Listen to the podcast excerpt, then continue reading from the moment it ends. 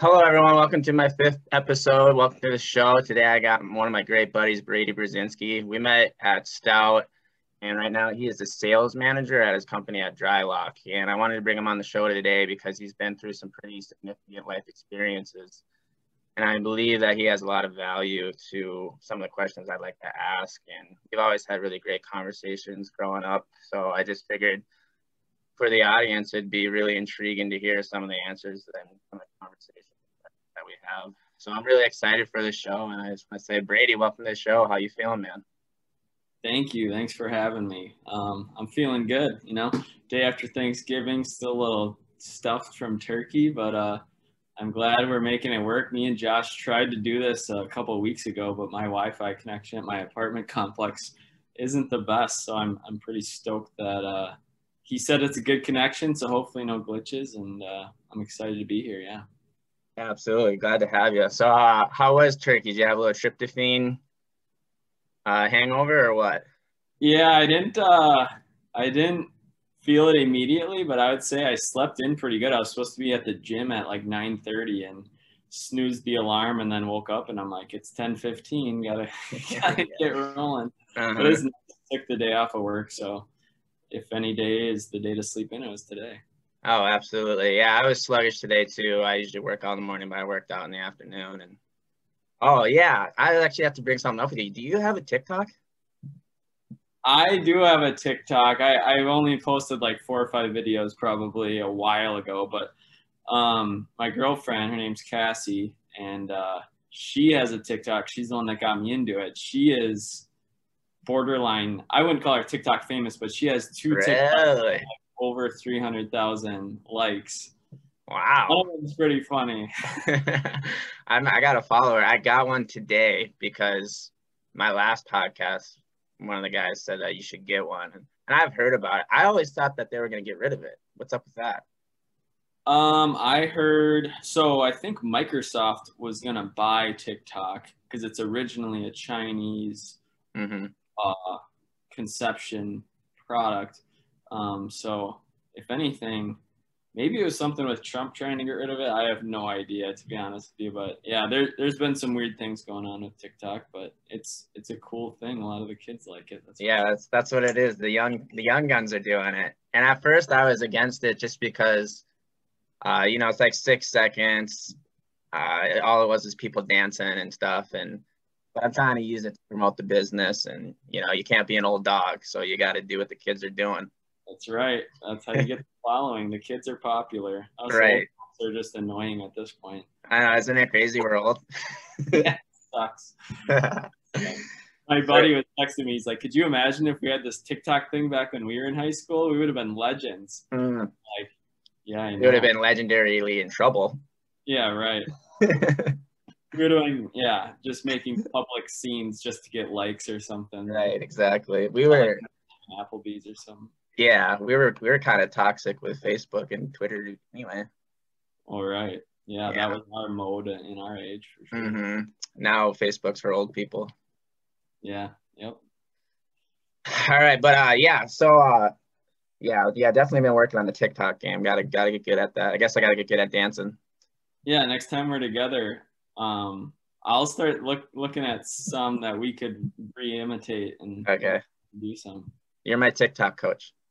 Perfect. Well, Kathy should be. She's the one. Oh yeah, Cassie's my TikTok coach. Maybe you could uh, insert one of ours into the podcast. We have a good one where we dance. Oh, really? I gotta follow you too. I gotta see your dance moves. I've seen them a couple of times, but nothing, nothing planned. Coordinated. What do they call it? Choreographed? yeah. All right. So Thanksgiving went good. That's awesome to hear. Uh, a little bit of what I want to talk about. Oh, and one thing I got to mention to the audience is you were the leading base stealer at Stout. So I want you to take me through a little bit of your baseball mentality. Like what what was your attitude when you stepped in the box? And, and don't be shy. I want to hear it. Yeah, that's a good one. I mean, mentality for baseball. I mean, my first two years at Stout, I was, you know, pretty raw. I uh, didn't necessarily take baseball seriously through high school. So um, when I got to Stout, I was I we I had a great coach, Toby Gardenhire, who was a uh, eight-year AAA like guy, and his dad was the manager of the Twins for however long, so he knew a ton about baseball. But uh, it took me a while to pick up uh, kind of the being fluid with everything. So honestly, my mentality in the box the first two years was chop and run because I was I was fast, but I and I could make contact, but I I wasn't the best hitter in the world. So I would chop and run, get on base, and then turn after that, yeah, turn it into a double or don't, so you can get those stolen bases, right? But I uh no stealing bases is I honestly wanted to be the biggest value add that I could um, to the team, and I knew certain nuances of stealing bases. I guess towards the end of my career, I knew I knew a lot more. Like if a pitcher was going to shake off, I knew that he probably didn't get the pickoff sign from the catcher, so that meant I was going. And most of the time, it was probably shake off to off speed mm-hmm. as well. So that meant okay, I almost have a one way lead because he's going home. Mm-hmm. Um, so it's little things like that, picking up on thing, you know, little nuances and honestly, stealing third base is easier than stealing second too. That's a little right. tip I would give to anyone who's trying to be a base base stealer. Um, but uh, you know, at me on Twitter if you want. we can work something out. One no, thing, I, one thing I want to know is, did you ever think that you were gonna get thrown out? Oh yeah, man. Really? Especially at Stout, I because that place is a sandbox. Oh, okay.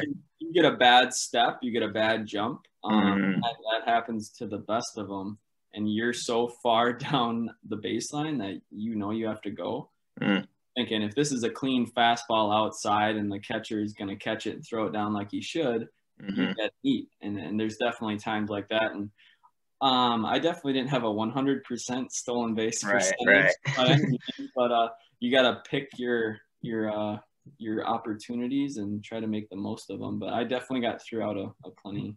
Yeah. So when you when you got thrown out, did that ever hurt your confidence the next time, or were you would you re up yourself and like I gotta get this next one?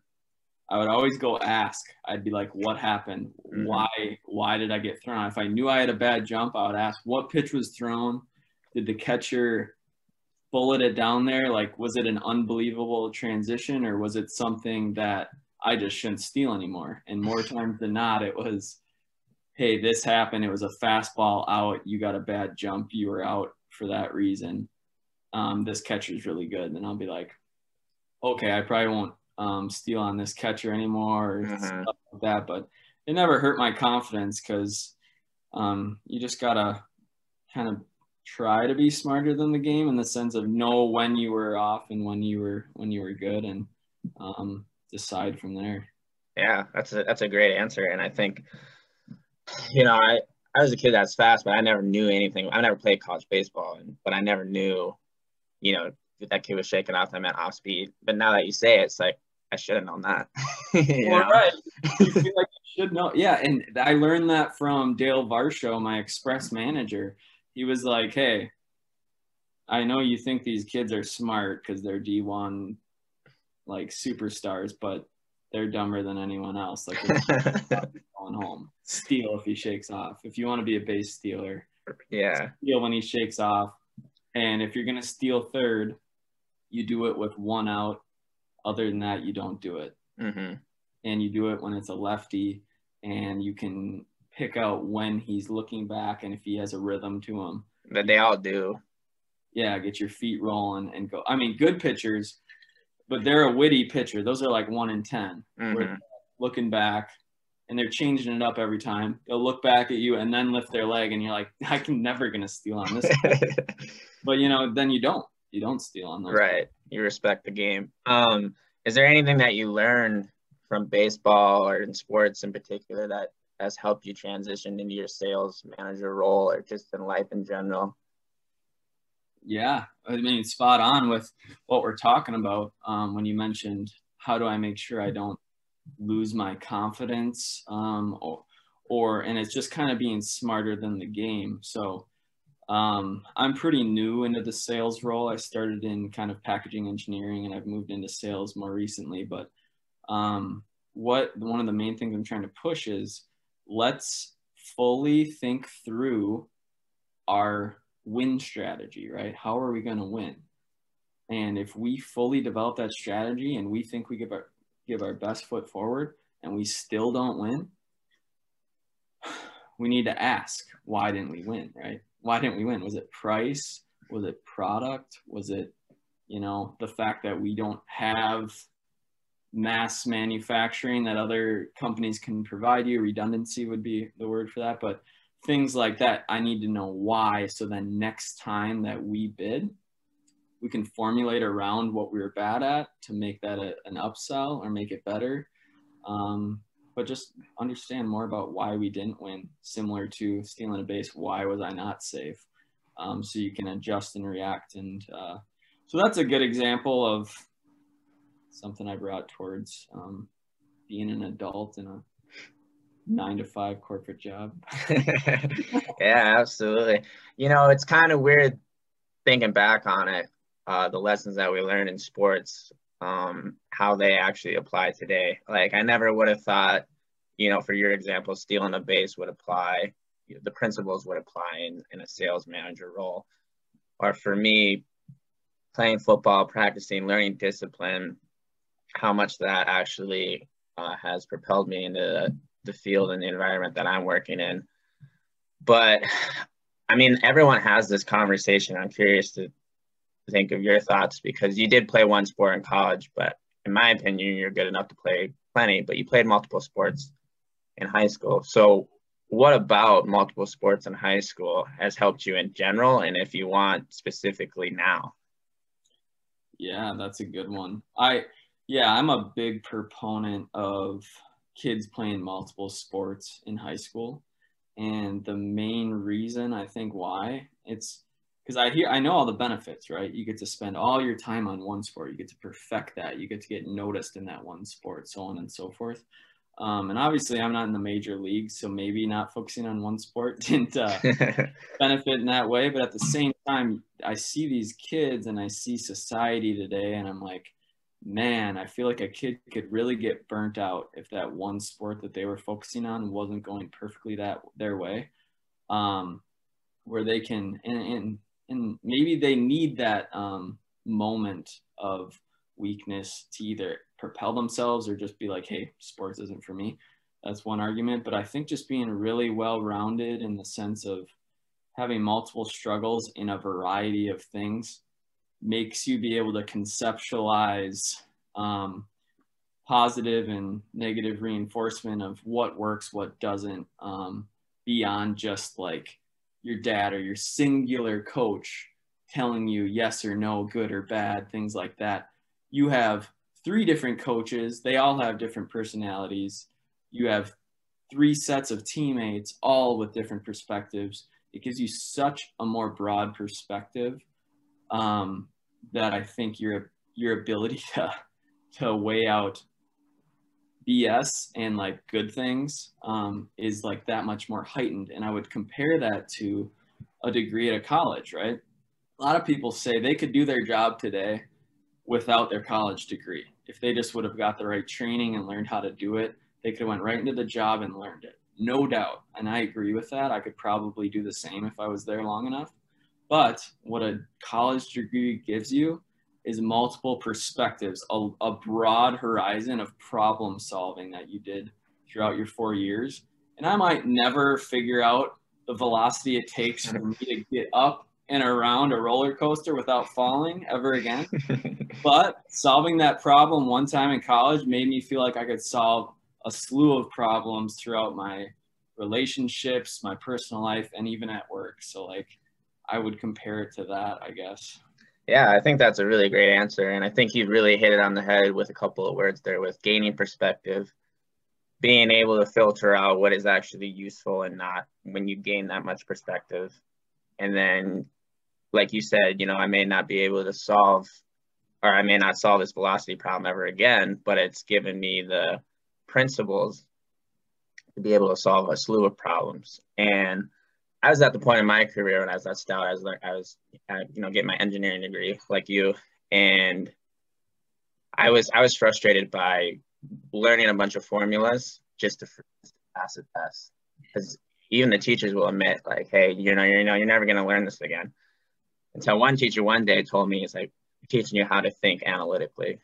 He goes, "This is, you know, I could burn these formulas into your brain, and you'll learn them, and then you'll forget them.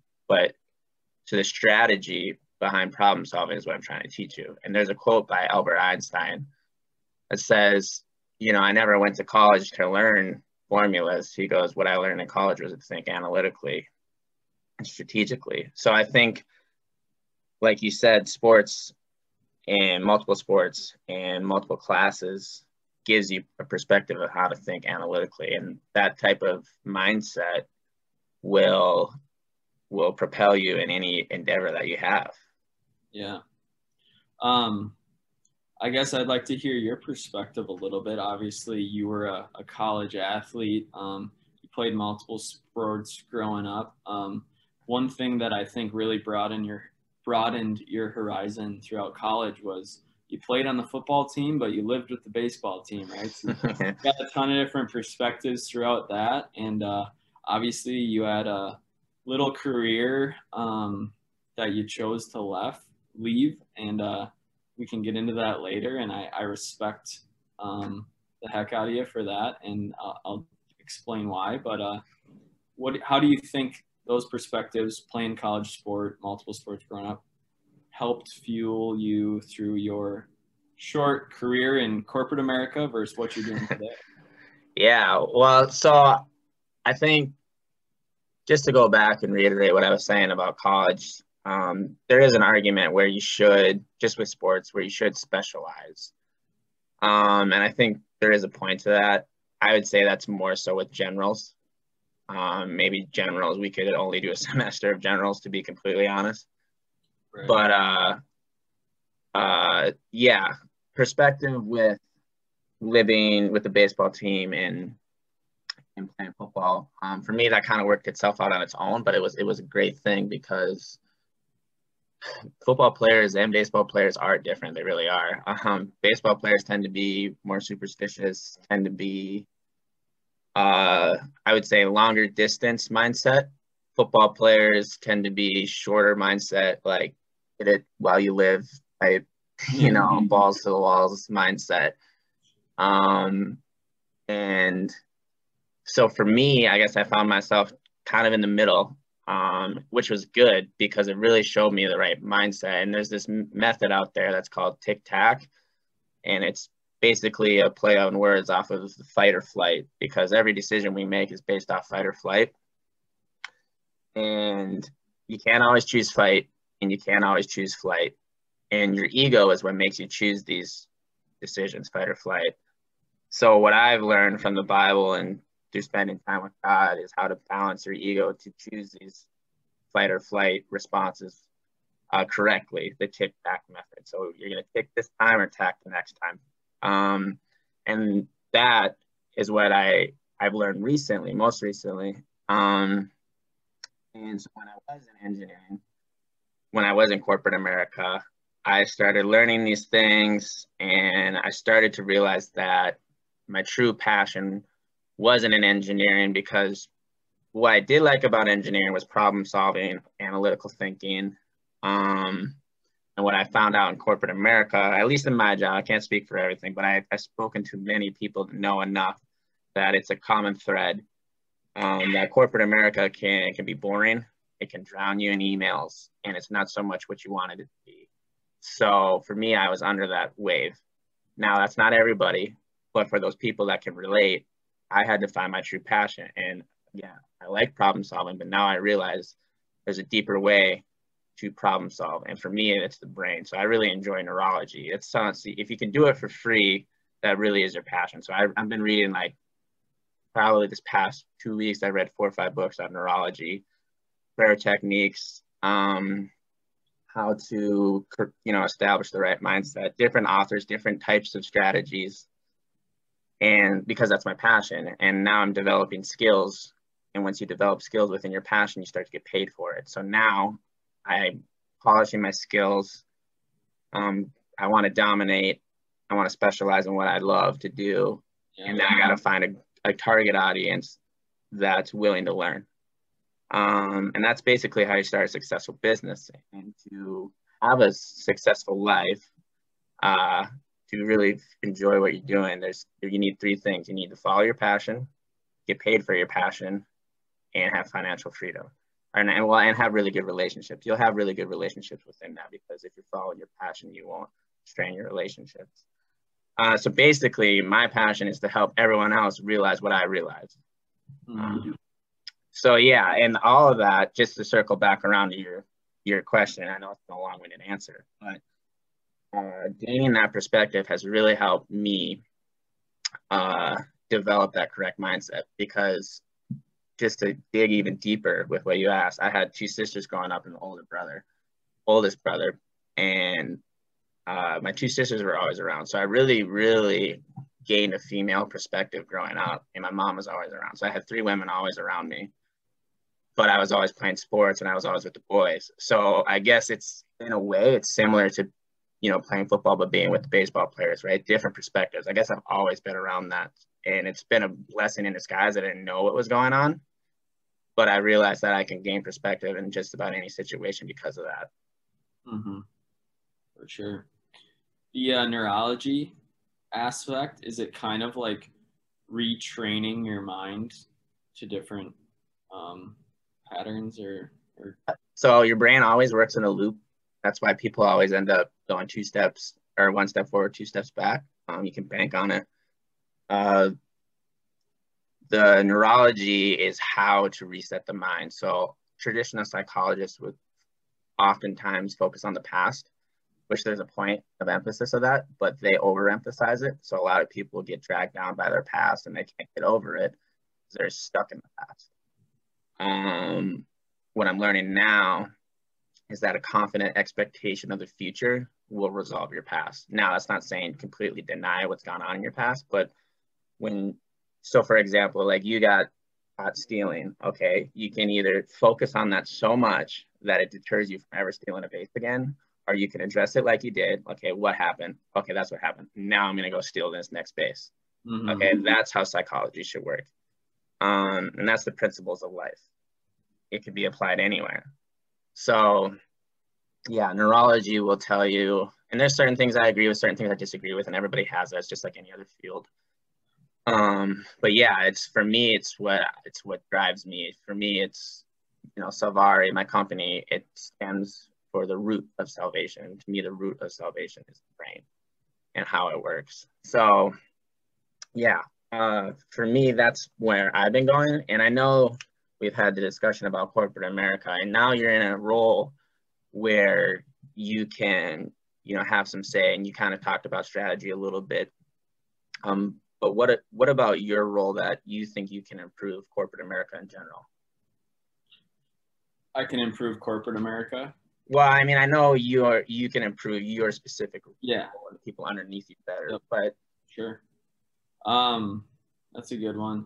Yeah, I'm lucky enough to be involved. I mean, it's relatively a big company that I work for. I mean, we have, you know, I think we have 800 million dollars worth of capacity throughout our Brazil, Czech Republic, Russia, Italy plants, and we're just one portion of that but I'm lucky enough to be on the management team of our Eau Claire plant where I get to, you know, get, really take ownership of what goes on there to a certain extent, which is nice, you know, because a lot of what corporate America, well, a lot of what people don't like is just kind of feeling stuck there and like you have no say, like things like that. And, uh, there is definitely a part of me that still feels that way as a part of um, not a not being at the corporate headquarters of the company mm-hmm.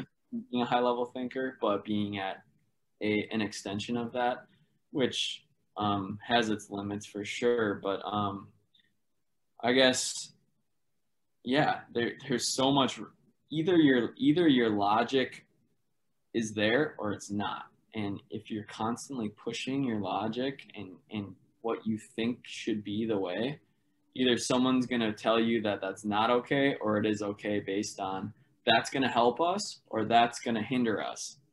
And I think the biggest part about corporate America that people don't like is when they say, I don't care if that'll help us or hurt us. I don't want to hear it because you're not a decision maker here, or um, this is how we've always done it. You know, those are the things that drive people nuts. And I'm sure that you felt that. And I've definitely felt that way a lot of times in my career. But I've chosen to push my agenda to fruition or to death to a certain yeah. extent.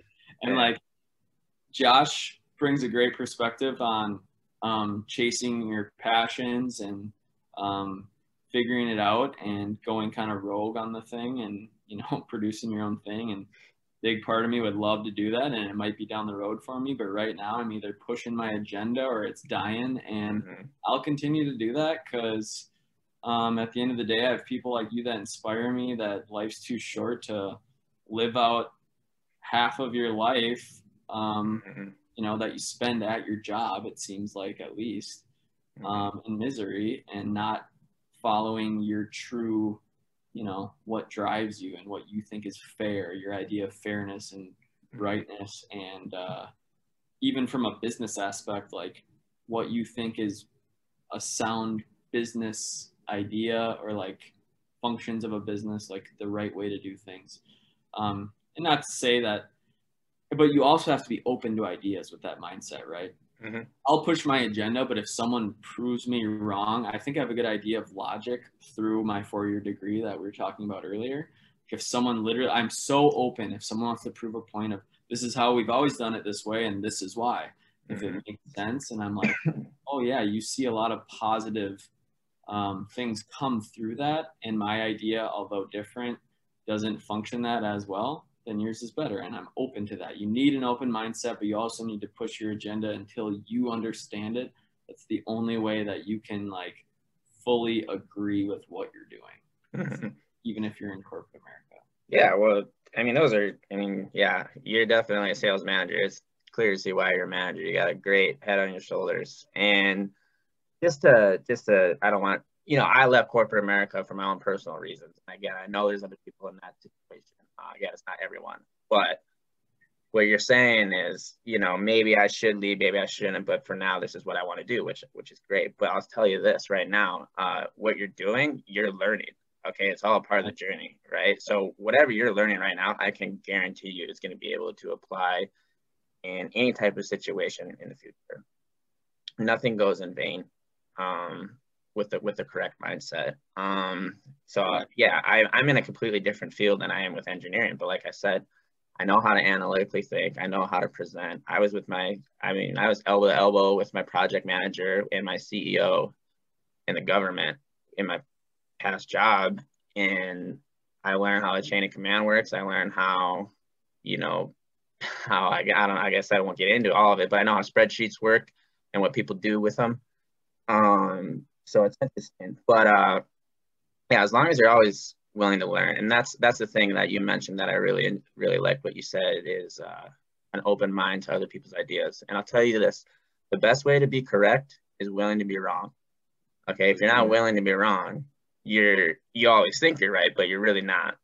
Um, willing to be wrong and and question question yourself and and and not not like your confidence, but question your your logic, questioning your convictions, questioning uh, your ideology. That is always a good thing because it'll either concrete it or or adjust you to the correct answer. Um, and so a lot of people ask me like, how how do you read the Bible? And I read it always willing to be wrong. Um, and that's how I've gotten the most revelations from it. That's how I've gotten to where I've gotten so far. Um, and I don't plan on changing that part of it because it's it's the root of what really breeds success. Um, that is what I was running up against personally. Is not a lot of people were willing to be wrong. yeah. In in corporate America, so I think a lot of people get jammed up by that. And then the second thing is I don't think that they ask a lot out of the individual. And the bad corporations, not all, but the bad corporations don't give a lot back. And that's what bothers me. Right there's a there's a correct way to structure someone's incentives based on performance where it it totally flips the script on I need you to be here 60 hours a week to do a good job. And it turns it to what have you done since you've been here that's providing positive result for the company?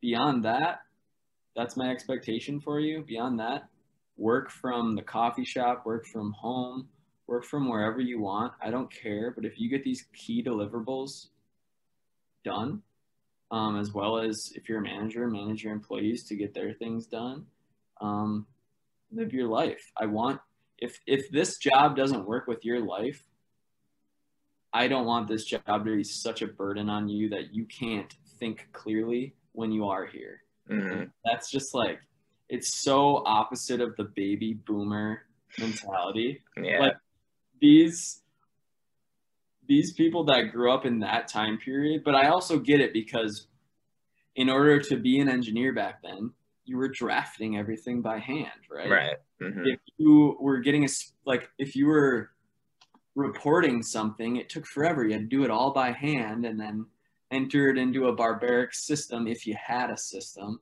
But today things are so fast that it's like when you're here, I want you to be on your stuff and then go home to your life. Right. It's yeah. like it's like uh, me trying to learn TikTok. yeah, yeah. You'll probably pick it up a little bit quicker. You've grown up with technology. Yeah, I know. But that that it, dude. That is a crazy thing, and I know, especially with politics, uh, the younger generation just keeps crap and coals onto the baby boomers. But I mean, you got to think, man. They were born without the internet. Like that is not something that's easy. Okay, um, as a '90s baby, which I think is the greatest generation to be born. Like we we knew what a self, like we know what a payphone is, but we also know what a Nokia is, and now we know what an iPhone is. Like I think well, we the the evolution of technology, like when you look at the curve, like here's uh, 1900, yeah. Here's like 1990, and then it's like we're just on like the first exponential wave of technology, and we're only going to see it go up to crazy amount. Yeah, honestly, I think we're going to have extremely hard moral decisions in the near in the future um, with the way technology is growing. Like and, like what? Yeah, let's go into that. the rabbit like hole. like, okay.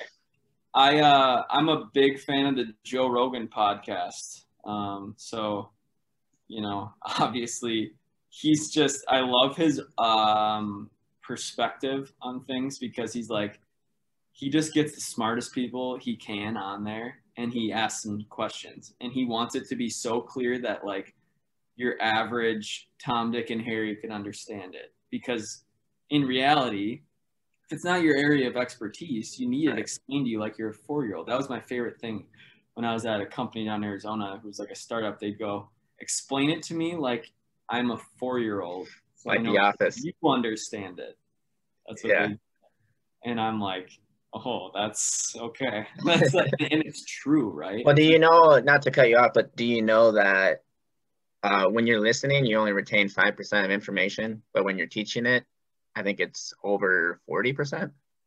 Oh, I believe, yeah. If you yeah. want to learn a skill, teach it to someone else. Yeah, mm-hmm. sense.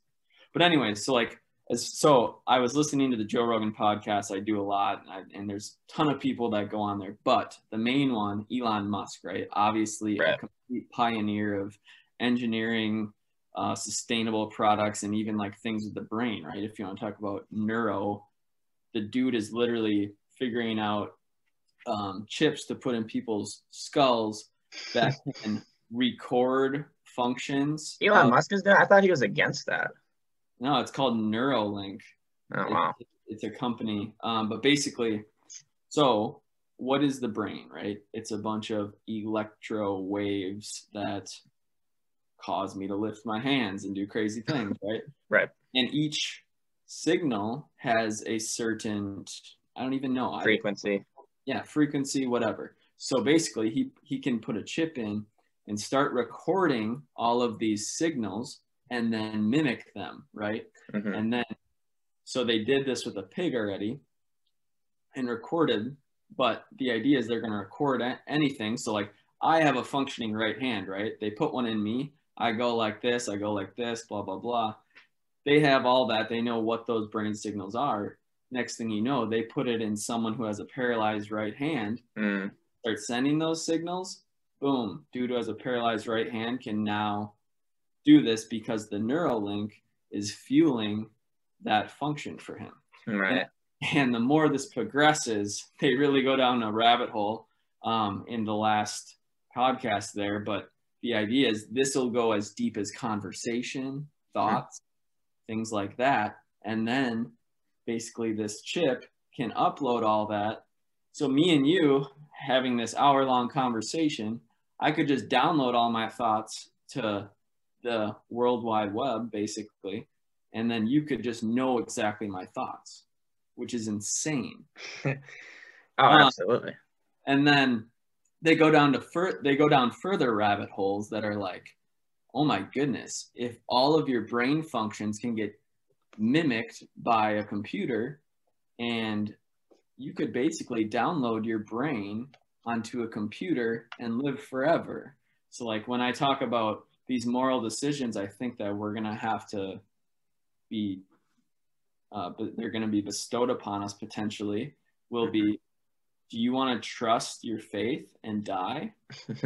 want to download your brain to to Neuralink and live forever? Right. And I'm like, I'm like, dang, that is the biggest and hardest um, act of faith ever. You know, when you think of am I going to die? Am I going to go to heaven? Or right. am I just going to cease to exist when I could download myself to a computer? That's very interesting. There's a couple of things I want to talk about with what you said. First of all, when it comes to putting that chip in your brain and being able to reuse your right hand again, that's actually what prayer is. Prayer is within the mind.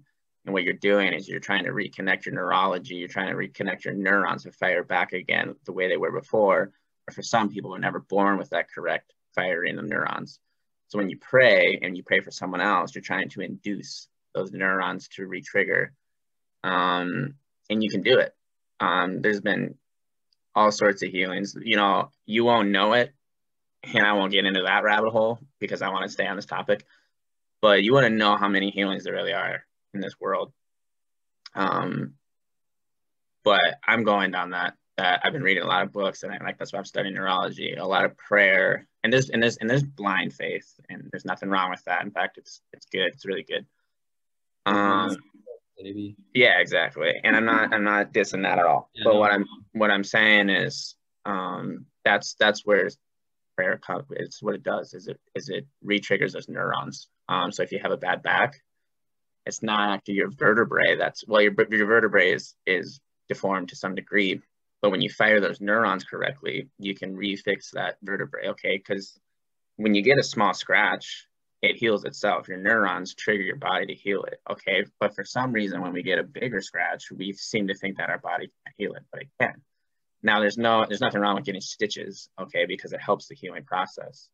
But when it comes to like cancer and those types of paralysis and those types of things, a lot of the time it comes from uh, a false belief, and this false belief clogs your your your correct firing of neurons.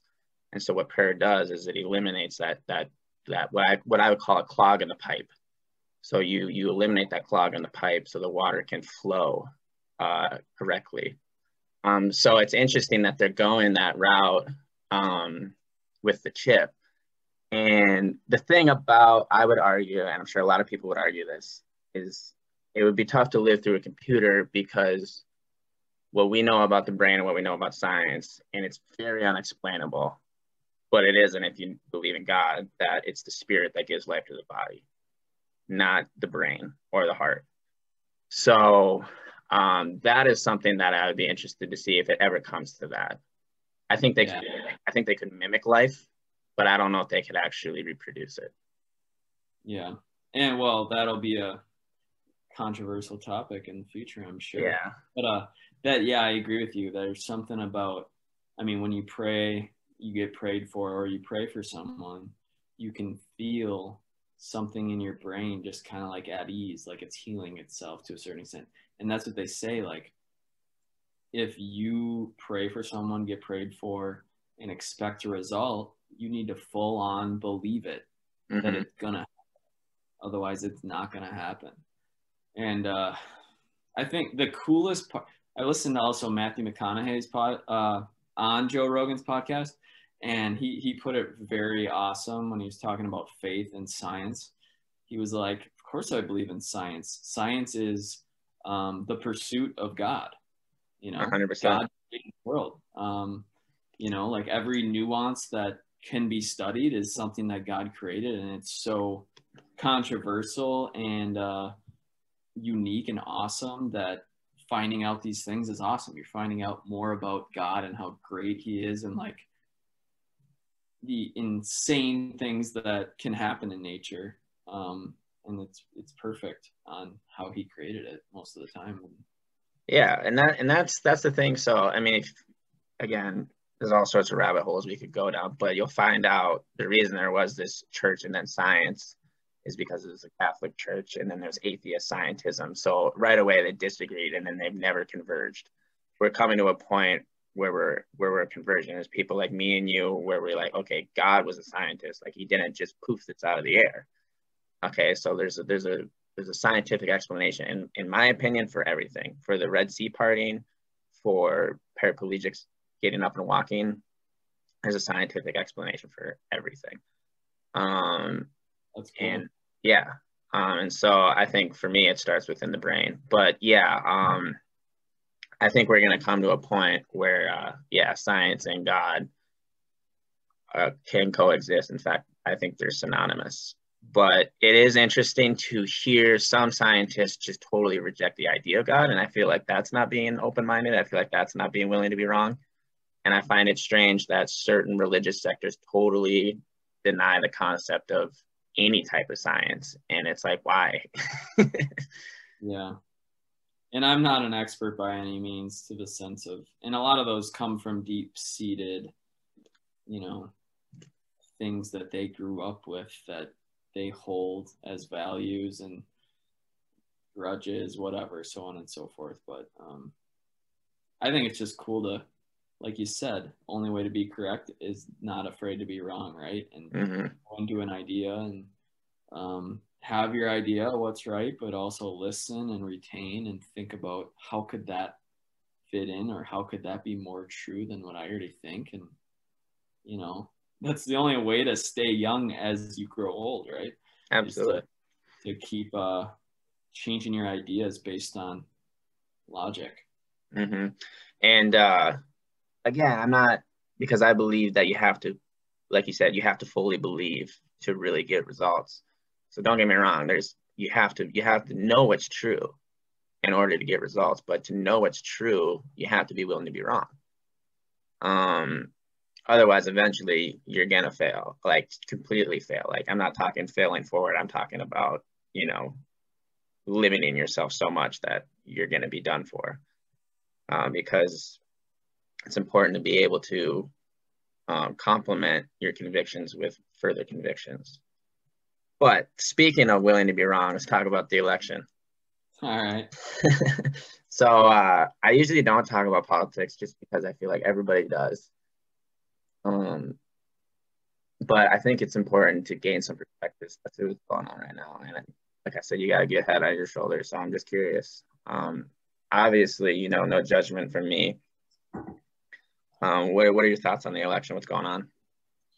Yeah, man. I uh, I haven't been following it a whole lot since about three days after the election because I kind of got sick of it.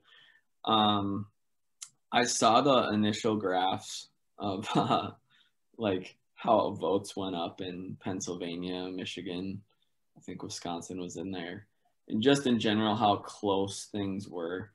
And uh, my it may be an unpopular opinion, but like I'm not ignorant to the fact that some of the most powerful and wealthy people in this world are extremely, extremely socialist in the sense that I just truly think they have more power than we can even comprehend in the sense that everyone has their price tag to act any sort of way, whether you're a vote counter, someone covering up where people are counting votes, whether you're developing software for the vote counters, blah blah blah. Everyone everyone has their price tag, and the amount of money that these socialists have, the you know the the high up people in Facebook, Twitter, Google, um, Apple, they're all extremely socialist. So I just think that man, I take it with a grain of salt for sure. I mean, I I obviously know Trump and he's a crazy person and mm-hmm. not necessarily the he's definitely not the best example of who I'd want as a, a leader or even someone I would deem as a good caring individual who has a lot of empathy and structures his sentences to like come off extremely well or things mm-hmm. like that. But uh, I think he's got a, a pretty valid point in being skeptic of how votes were counted in in the country. Um, no doubt. But uh, that being said, um, yeah, I don't know. So I'm just skeptical to a certain extent, and mm-hmm. whatever happens, happens. I mean, all you got to do is roll with the punches. But yeah, it was crazy. Mm-hmm. So you don't have to tell me who, but I just want to know because it'll go into the next conversation. Did you vote? I voted. Yeah, okay. I yeah. uh, I'll let you know that my person did not win, and there's also Joe. So, and uh, I think a lot of people in the red category would say that Jo Jorgensen took a lot of red votes this year. Mm-hmm. And to my, I, I guess I'll, I have no problem explaining why I voted the way I did. And I, I so I recently watched The Social Dilemma. It's on Netflix. If anyone listening or you know you haven't seen it, I would I would highly recommend you to see it. And uh, basically, I just I don't believe in two parties. I think two parties is absolutely ridiculous. It it because you could have so many views of one side and then views on the other side. And I think people pigeonhole themselves into believing one thing just to format themselves as a Republican or Democrat, right? Um, so I voted libertarian in the sense that I just think if I can get that third party number to rise a little bit every mm-hmm. four years, that eventually we won't have two parties because I don't believe in it. And either you believe in it and you don't, or you don't. And uh, I did my civil duty in saying I don't believe in two parties, so I didn't vote for one of the two. Yeah, well, hey, I thanks for being so transparent. It takes a lot of guts, especially nowadays, to admit who you voted for because it's not the easiest thing to do, which is unfortunate. You lose friends over it. Yeah, which is crazy. Um, but yeah, uh, just to continue with what you were saying, it was it, it is strange. It's strange. I'll say that to the very least. Um, but the but the the previous point that I was gonna make was I know quite a few people who didn't vote because they feel as if it's all controlled by the elites you know, by the Facebooks, the Googles, the who are they called? The Rosen dolls, and then the oh, the one guy, Soros. The Rothschilds. Yeah, there you go. There you go. Oh my yeah. goodness, you don't even want to go down there after that. yeah, but I'm just so I know a lot of people that just didn't vote. Um, so I was curious to see if that, that's where you went. Um, I know some people that probably voted out of ignorance, which I think is the most unfortunate thing. I think if you don't know what you're doing, if you're voting out of hate, you shouldn't vote at all. I know that's not a popular opinion. I think everyone's like, "Oh, go out and vote." It's like, no, you know, unless you, unless you done some research, done some investigation, know why you're voting, and you're not voting out of a reactionary, hateful purpose, I would strongly encourage you not to vote. Um, if I ever if I ever go out for politics, I might have to delete this podcast. But it'll be easily yeah. but uh, yeah, that stuff follows you, right? But but honestly, it's the truth. Um, I think it's it's better to be informed than just to go and do it. But something that I think people need to understand, and this is, um, I didn't vote third party, but I, I mean, I get, I really truly understand why you did. But this is this is what it comes down for me. Um, the ba- the best argument for literally any argument, whether it's right or left, is that it's my God given right. It's my right in America to get an abortion, or it's my right in America to own a gun. And it's strange to me that they're both on opposite sides, and the NRA is the biggest funder for the Republican Party, and Planned Parenthood is the biggest funder for the, the Democratic Party. But they both argue the same thing that it's my right. And so to me, um, and I get it, like if you want to get into the details of it, okay, like, okay, well, science suggests this, well, science suggests that. Well, you, you know, blah, blah, blah. But what I'm saying is that that's gray area. Okay, you can always twist and turn your that argument if you would like to, because it's a gray area there. So for me, I am totally on board with you that there shouldn't be two parties. Um, in fact, I would I, my biggest problem with the, this entire year is the overreach of the federal and the state government. And I think it's our fault. I think it's the people's fault. We let them get this big. We we got lazy. We, you know, we got busy with their nine to fives. You know, we got kids, stuff like that. I understand all of it, and we shouldn't have to police the government. Yeah. But unfortunately, I think it's coming to that. For sure, no doubt. I uh have you ever watched Black Mirror? Uh, I watched like one episode. I can't handle it. I don't like stuff like that. Yeah, well, the first one that I watched gave me extreme anxiety, but like beyond that, there's a couple interesting ones. One was this character named Waldo, I think was his name, but he basically was this cartoon character, and he would just he ran as a public figure for politics, and uh, would just make fun of the other candidates, you know, and like not have any agenda whatsoever. But the idea, he would just say, yeah, if I win, everything will get taken to a vote online every time.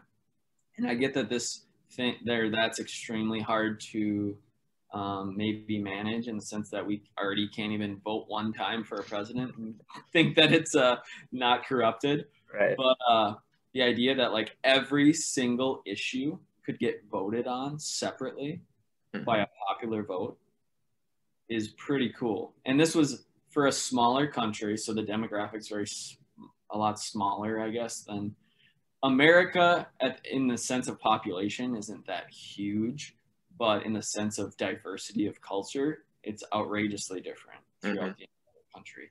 But um, just that idea of being able to vote on a specific issue was really cool to me. And I'm like, hey, maybe we should have a cartoon as our president. yeah, I mean, honestly, that it's. I don't know if we could ever get there. Just, but like that is a problem. Like what they do is they pack these bills with a bunch of hidden. Just... Yeah, what the heck? yeah. Oh man, it bothers me so much. But again, it doesn't matter because it's it's oh, man, it's it is difficult. It's difficult to know. Like you said, ignorance is bliss. It's difficult to know. So I I like I I try to I try to, I don't know, and I honestly, I'm all ears to what you have to say about this. I try to have a positive outlook on it, especially what's going on right now. Um, but I try to be aware, but also not too aware. right. Yeah, like a great formula or what? well, I honestly hope for the best as well. But like, uh, yeah, I honestly just want America to not be so divided, which is why I chose to vote third party as well. And I also think a lot of people may have voted the path of least resistance mm-hmm. because, and I get so the Black Lives Matters thing. Like I'm, I watched the Thirteenth Amendment on Netflix, and it totally changed my perspective on the BLM movement, in the sense that I understand how and why um, we got there on mm-hmm. why why people of color feel the way they do, um, for sure. And um, but I also think that the the uproar of the BLM also brought some fear to that happening again with if Trump would have gotten reelected. And that's because a lot of people think Trump's racist Mm-hmm. Um, and they also weren't getting their way, which is a way to, that's similar to BLM in the sense of we're used to rioting now, let's just do it again. Mm-hmm. and th- those were happening in our largest cities, and they're very scary for a lot of people. And I think some people may have chose the path of least resistance, and I just truly hope that it um, tailors this country in the right direction. Um, but it's another factor. I think maybe some people chose the path of least resistance, and I I saw these tweets on uh whatever however many million pissed off republicans and no riots in the streets and then i hear the rebuttal um yeah but you didn't have three people die you lost your dad lost an election or whatever which which is funny to a certain extent mm-hmm. of yeah you're pouting because your dad lost an election that's a little outrageous yeah but at the same sense I don't know. I can't say that there would have been rioting if Biden would have lost for sure. But I think I don't stand alone in saying that I think there might have been. Yeah, well, it's definitely, uh, I would say it's fair to say that that's definitely a thought, like just based off previous uh, results of, you know, previous indicators of what's happened. I mean, they they choose to riot. That's they're not ashamed of it. Um, path of least resistance is an interesting way of putting it. That's not something I thought of, but that definitely makes a lot of sense. Choice. Trump's an asshole. I'm not going to vote for him. Right. Yeah. Exactly. Um, this is what I said about Black Lives Matter. Um, I said that the content, the purpose of it, is right on. I'd right. say the execution of it is an F. Um, but if your purpose was to not get Trump to be the president, then sure, you executed it greatly, but at what cost? Um, to me, I saw a lot of just crazy things that I didn't think was okay. And again, I don't want to bash BLM because there's a Republican side that has plenty of things going on within it that I don't agree with. I, in fact, I'm more against Antifa than I am anything else. Um, but what what I found strange was the amount of white people within the Black Lives Matters riots destroying small owned black businesses. I was like, what? you know, like that to me is is okay. This is this is your purpose, but you're doing the opposite of your purpose. But with all big organizations, there's always those people. Okay, like within Christianity, there's a bunch of people that have no idea what they're doing. And I'm not trying to be mean here, but they're they're off. They're not they're not they don't really know what true Christianity is. So then for me, I I assume the same thing. I shouldn't say assume, I just I imagine that it would be the same in Black Lives Matter as a group of people that ruin the rest of the movement. So and I, and there's always two sides of the story, right? If I wanted to look at CNN, they would talk about how great it is. If I wanted to look at Fox, talk about how bad it is. So for me, it's somewhere in the middle. And um, again, I think the idea of it is, and like you said earlier, uh, I can see why they've gotten there, and I absolutely can too. Um, something that I just want to point out in history that bothers me is when all of the real and then and uh, so there's I just to just to uh, explain something. Muhammad Ali went to prison because he didn't want to go to war, and I believe that he was correct in why he's why he did that. Okay, but outside of Muhammad Ali, and I'm talking about the white people, they all went to war. Okay, the real men went to war. All right, because they were asked to by these political leaders, and, and these political leaders at this time sabotaged the country. And I think they were they a you know were the ones that did the Jim Crow laws, or not not necessarily that period of time, but they were doing things that really set black people behind. It wasn't the real white men that were actually doing stuff for the community within the community. Okay, all those guys had to go to war. So there was a huge opportunity for these, you know, people that I'm not so encouraged by that made America the way it was for black people. And I think now, like you said, we're seeing the repercussions of that. Yeah. Um, so I think that's extremely unfortunate. Um, and I know America wasn't always the greatest, blah, blah, and all this and that. But I think for us, like me and you want, we want unity. And I think the, the best way to gain unity is to gain perspective. And it's not so much to be a pushover either. Um, I think, like you said, the path of least resistance, I think there's a huge guilt complex yeah. within, within American society. And I don't agree with that at all.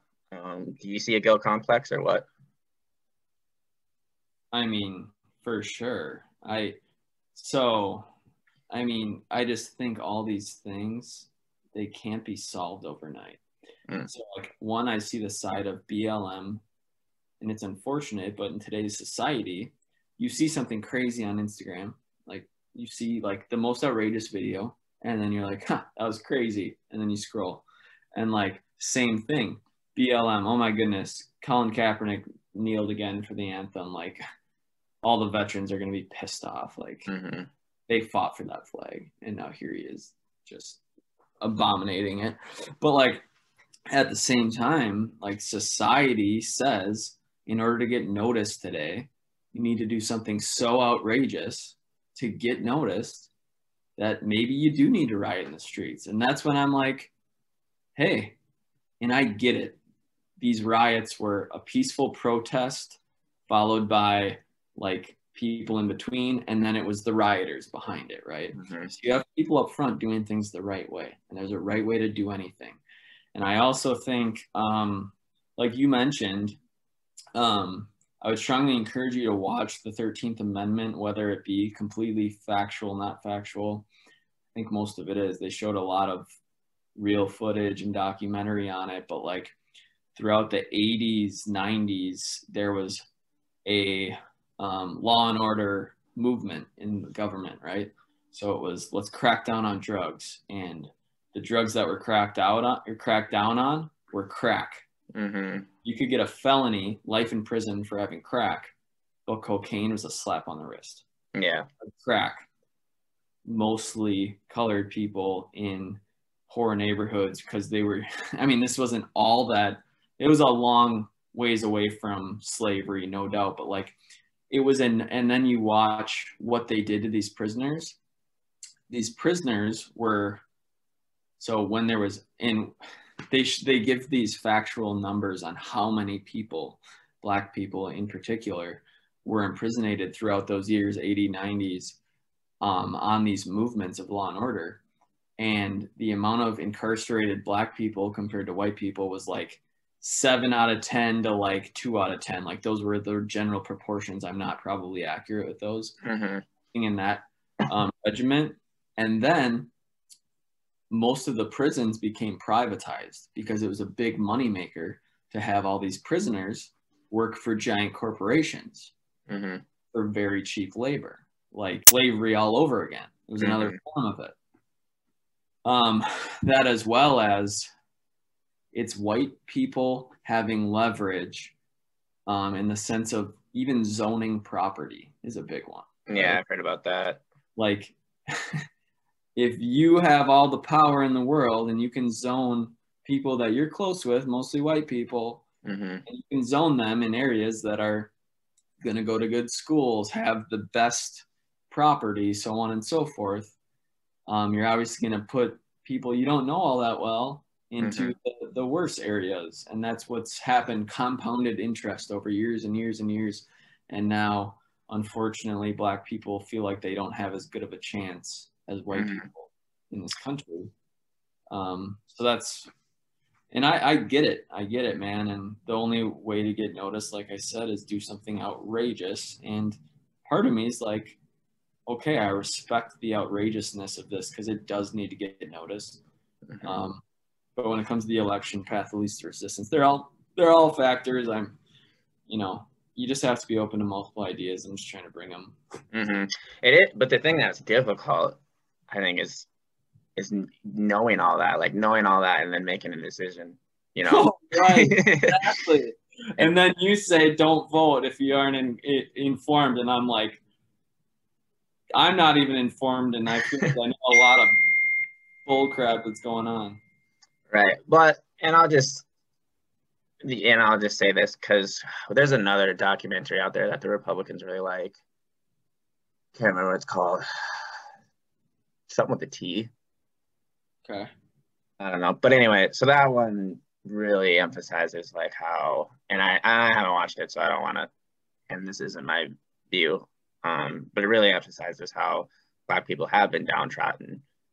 And their reason why is because the Democratic Party Now, I would say because I believe that the government is overreaching, but I think it's our fault. I think it's our fault as a people when stuff like this happens.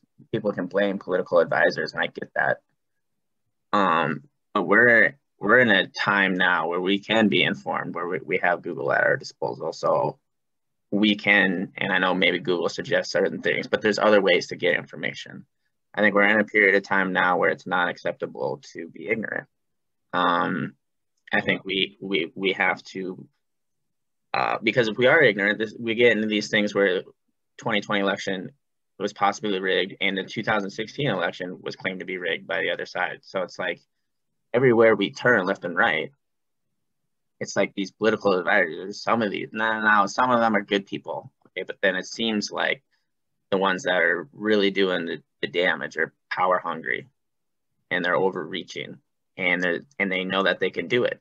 I mean, with this whole COVID thing, we're seeing a lot of people openly deny and be hypocritical of the things that they're saying. Like the Denver mayor said, don't travel. And then he goes to Mississippi and travels. Okay. You know, Governor Newsom says, don't, you know, blah, blah, blah, don't do this. Nancy Pelosi says, don't do this. And then they're doing it. Right. So to me, it's like, well, when are we, black, white, Hispanic, you know, Filipino, all these people, when are we going to realize that we need, you know, obviously the past sucks to, for some cultures, um, but we need to unify and unify under what? To me, it's God, it's Jesus, because you can't unify under Trump or under Joe Biden.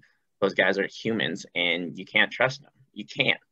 So, and I think a lot of these political parties use Christianity against Christians, which bothers me a lot.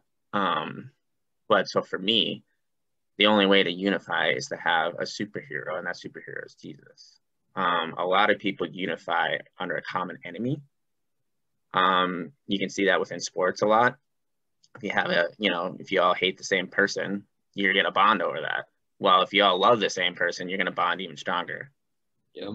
Oh yeah, true. So that's that's kind of another reason why I left my desk jobs is like I need to put myself in a position of influence where I can relay these type this type of you know content. Yeah. I i, I like your perspective because um, i hate when people only provide problems and not solutions. Here we were here we were just bashing things how long but uh at the end of the day yeah it's great to provide a solution and here i go providing another problem but i just feel like religion in itself provides such a barrier for people to view God the same way. Um, whether you're Muslim, Islam, you know, like Catholic, gospel, or Baptist, blah blah blah, um, Pentecostal, doesn't matter. You know, um, I think finding a unity or common ground on who God is would allow.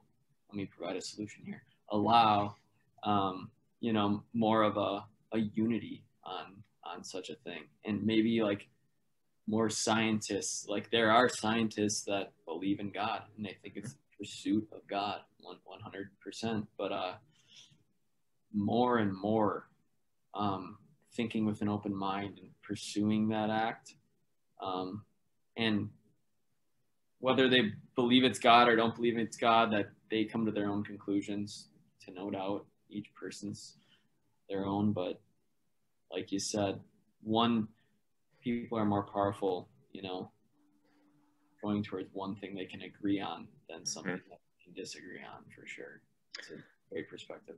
Yeah, and part of the problem is, like you were saying, the reason there is so much division in this country is because there's so much division within the church. Like the church doesn't agree. so how can we expect the world to agree when the body of Christ barely agrees. Now, um, it's okay to have difference of opinion. That's what I think is the most important out of this entire conversation. Um, and how to move forward, I think, is where people become, you know, one-sided or argumentative.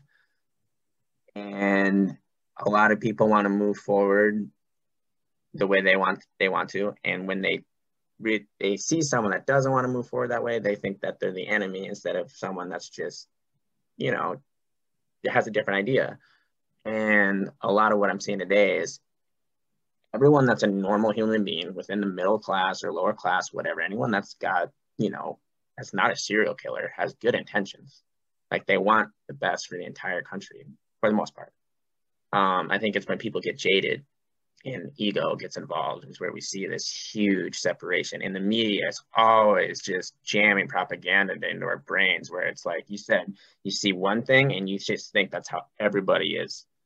And it gets confusing, right? Because, and speaking of Joe Rogan's podcast, he says it a lot. Like we're not, we're not supposed to handle all this information you know, right. TikTok six seconds at a time, like just boom, boom, boom, information, information, information, content, content, and we're just, you know, and it, and it and it and it triggers our neurons to act the way it stresses us out. We think, you know, we got to choose flight or fight, and a lot of us choose fight because, I mean, we're Americans. That's that's a lot. It's really in our DNA to choose fight more than flight. So that's what you're seeing today is Republicans and Democrats just going at it because of what I would say propaganda. Um, there is a truth to what they're saying on both sides, but they overemphasize. Right. Yeah. No doubt. Yep. Man, I didn't think we were gonna dive down the politics rabbit hole this much, but hey. Well, everybody is so. I wish our uh, first podcast would have gotten more uh, recorded in a quality manner. But oh, I know it was good. Its reception was so bad. I don't even. What else did we talk? Was there something else we should hit on? Is there something you want to hit on? No, no, no, no. I think uh, we talked about corporate America. I mean, if anything, I haven't um, pumped your tires enough in the sense that I'm I'm proud of you for, for taking the leap of going your own direction, um, doing what you're passionate about. Like I said, I have always um, seen myself doing a similar thing, and I think that's that's one reason me and you have always connected really well. The other reason is diving down rabbit holes like this and kind mm-hmm. of um, growing up a very similar way. Me and Josh obviously both grew up, not obviously, but we we both grew up in similar type backgrounds, kind of a non-denominational esque um, church, and God was very important growing up, and uh, we've also had uh, the same experiences as most people um, in the United States that go to college and you know take a few years to just figure things out and mm-hmm.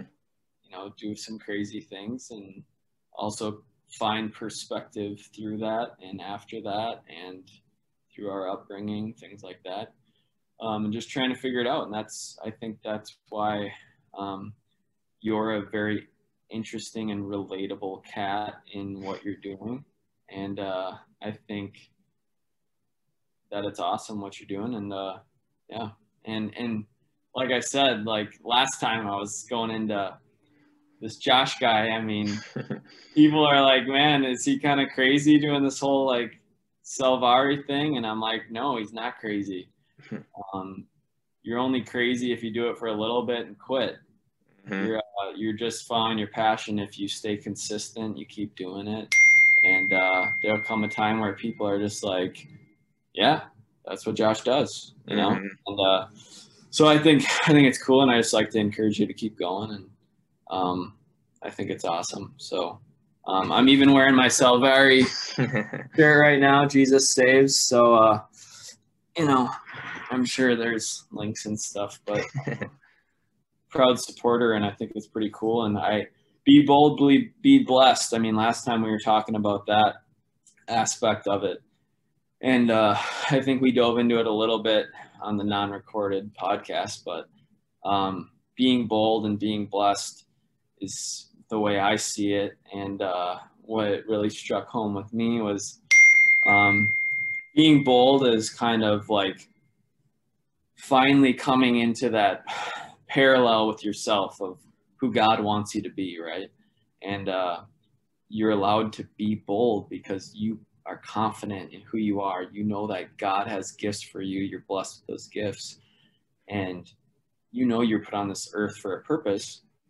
And if you're one with your spirit and finally confident, you're allowed to be bold, right? Like mm-hmm.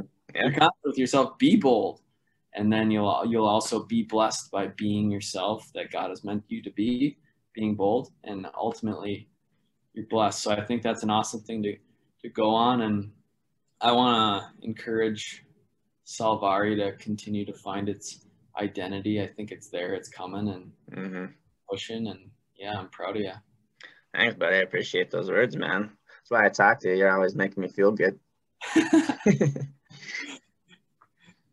but yeah, I, uh, I uh, just uh, that's one thing I will say about this whole thing, and like I and I know I mentioned it a couple of times the overreach of the government, but that is a huge step in the right direction with becoming successful and developing the right mindset is is don't be a victim. And i know bad things have happened and there's a lot of good reasons for a lot of people to be to feel like the world's against them i get that.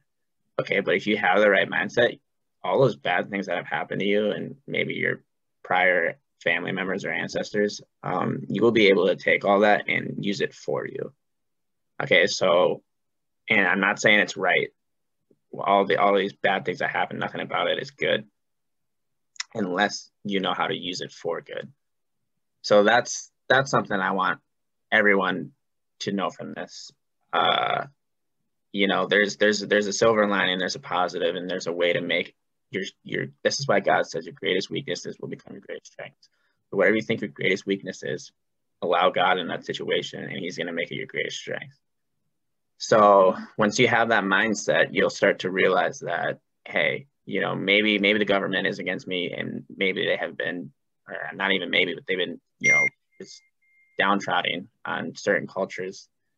Well, we can use that for us. We can we can have the right mindset. We can overcome, and we can do our due diligence, and we can make it uh, a stance of victory. Because what what people don't understand is the greatest inventions in this world, whether they be technological or, or life philosophies, they all came from solving a problem.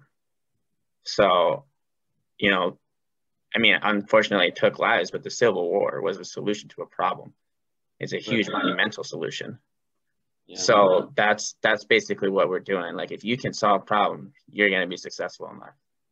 For sure. Yeah. But uh, yeah, let's finish this up with a prayer, and then uh, I'll, you know, let you go. Sounds good, man. All right. Heavenly Father, I want to thank you for this conversation that I got to get with Brady. Uh, thank you that he's healthy and the best of my knowledge, all of his family and friends are healthy. And for those that aren't, we ask for the healing. Uh, thank you for this day and this upcoming holiday season. And we ask that everyone um, that may be in a divisive state right now just realizes how good you are and realizes that you are in control and that we can have unity in uncertain times. Uh, thank you for the insight that Brady has brought us. I've always said he's got something in him that's always going to be great, and he's a great friend. Um, and can't wait to see how his life unravels. Uh, it's going to be a great journey for him. I'm excited to see it. So again, thank you for Brady being on here, and thank you for this podcast. In Jesus' name, Amen. Amen.